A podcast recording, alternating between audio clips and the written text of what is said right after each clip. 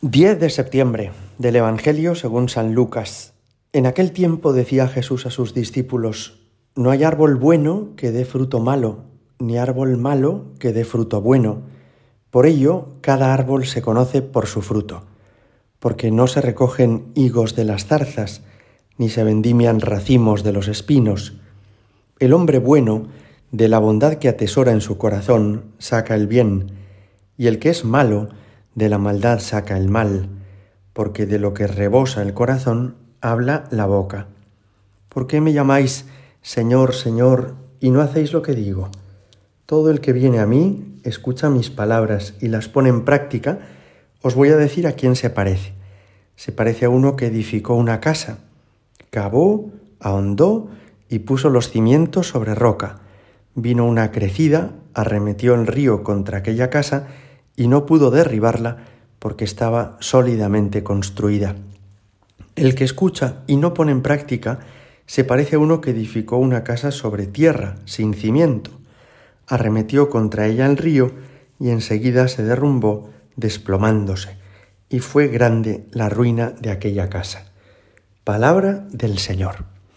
Ser cristiano no es haberse creído una ideología, ser cristiano no es una forma de pensar, una mentalidad, sino que es un estilo que afecta a nuestra manera de entender la realidad y también a nuestra manera de comportarnos.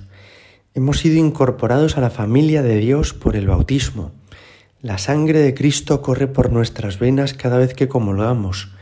Y eso se ha de notar naturalmente en toda nuestra vida, en nuestro comportamiento, en nuestra manera de hablar, de tratar a los demás, de reaccionar ante los imprevistos, de pensar e incluso de plantearnos el futuro y de hacer proyectos. Jesús hoy nos alerta contra un riesgo en el que él veía muy metidos a los escribas de su época, que es el riesgo de conocer bien la teoría, de saberse bien las verdades de la fe, pero que esta fe no influya, no afecte en la vida ordinaria. Los escribas efectivamente eran especialistas en la teoría. Habían estudiado el Pentateuco, los libros proféticos, los libros sapienciales. Sabían decirte exactamente en qué fragmento de la Sagrada Escritura estaba una determinada frase de Dios o de un profeta. Pero después vivían de otra manera completamente distinta. Es decir, que había como una cierta esquizofrenia entre lo que sabían y lo que hacían como aquella como aquel relato del Dr. Jekyll Mr. Hyde, personas que en el ámbito profesional de la palabra de Dios eran perfectos, pero en el ámbito personal de su vida cotidiana eran caóticos, desastrosos. Un cristiano no puede ser así. Algunos diréis, bueno, padre, pero es que somos débiles, y ciertamente es así. Todos nosotros tenemos flaquezas, debilidades, meteduras de pata pero hemos de tener por lo menos el deseo de corregirnos y hemos de tener por lo menos la meta de llegar a ser santos. De manera que nuestra flaqueza o nuestra debilidad, el Señor la consiente, la cura, nos reconcilia con Él por el sacramento de la confesión, pero querría ayudarnos a irla corrigiendo. De modo que uno no puede justificarse diciendo, es que yo soy así, y ya Dios me conoce y me acepta, por tanto, que también los demás se aguanten y arreen porque yo no voy a cambiar. No, no. Naturalmente que Dios nos acepta como somos y que podemos estar tranquilos porque su misericordia es más grande que todas nuestras fragilidades. Pero cuando notamos que en nuestra vida no hay una coherencia, no hay, no hay una conformidad entre lo que decimos y lo que hacemos, entre lo que creemos y lo que vivimos, esto nos obliga a una conversión interior del corazón. Jesús hoy también habla de una realidad que es muy interesante y es como hay una unidad entre en nosotros. Es decir, dice que todo árbol bueno da frutos buenos, todo árbol malo da frutos malos y que el hombre bueno de la bondad que atesora en el corazón saca el bien que de lo que rebosa el corazón habla la boca.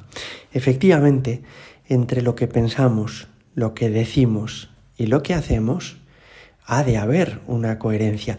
Y muchas veces esto mismo delata lo que llevamos dentro. Por ejemplo, una persona se muestra hacia afuera muy religioso, muy espiritual, pero un día tiene un contratiempo, le han hecho una faena y de repente tiene un ataque de furia que suelta por su boca sapos y culebras. Bueno, pues a él mismo esto que le ha pasado, esto que ha dicho, que ha gritado, le hace entender que en su interior tiene una ira no resuelta, tiene una rabia que está como encendiendo un fuego de rencor en su corazón. Cuando metemos la pata con lo que hacemos o lo que decimos, eso pone de manifiesto lo que por dentro somos y en parte nos ayuda a pensar, ¿por qué he reaccionado yo de esta manera? ¿Por qué dije algo tan feo de esta persona?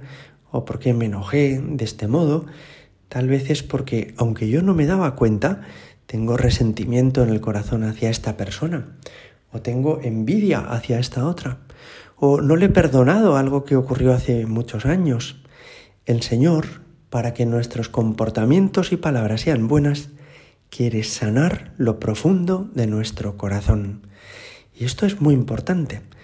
Lo más relevante de tu vida no es lo que los demás ven, sino lo que hay por dentro, lo que hay en el corazón.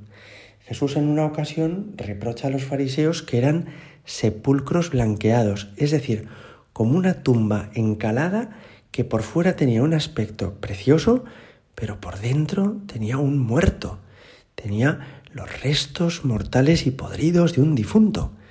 ¿Puede ocurrirnos esto también a nosotros?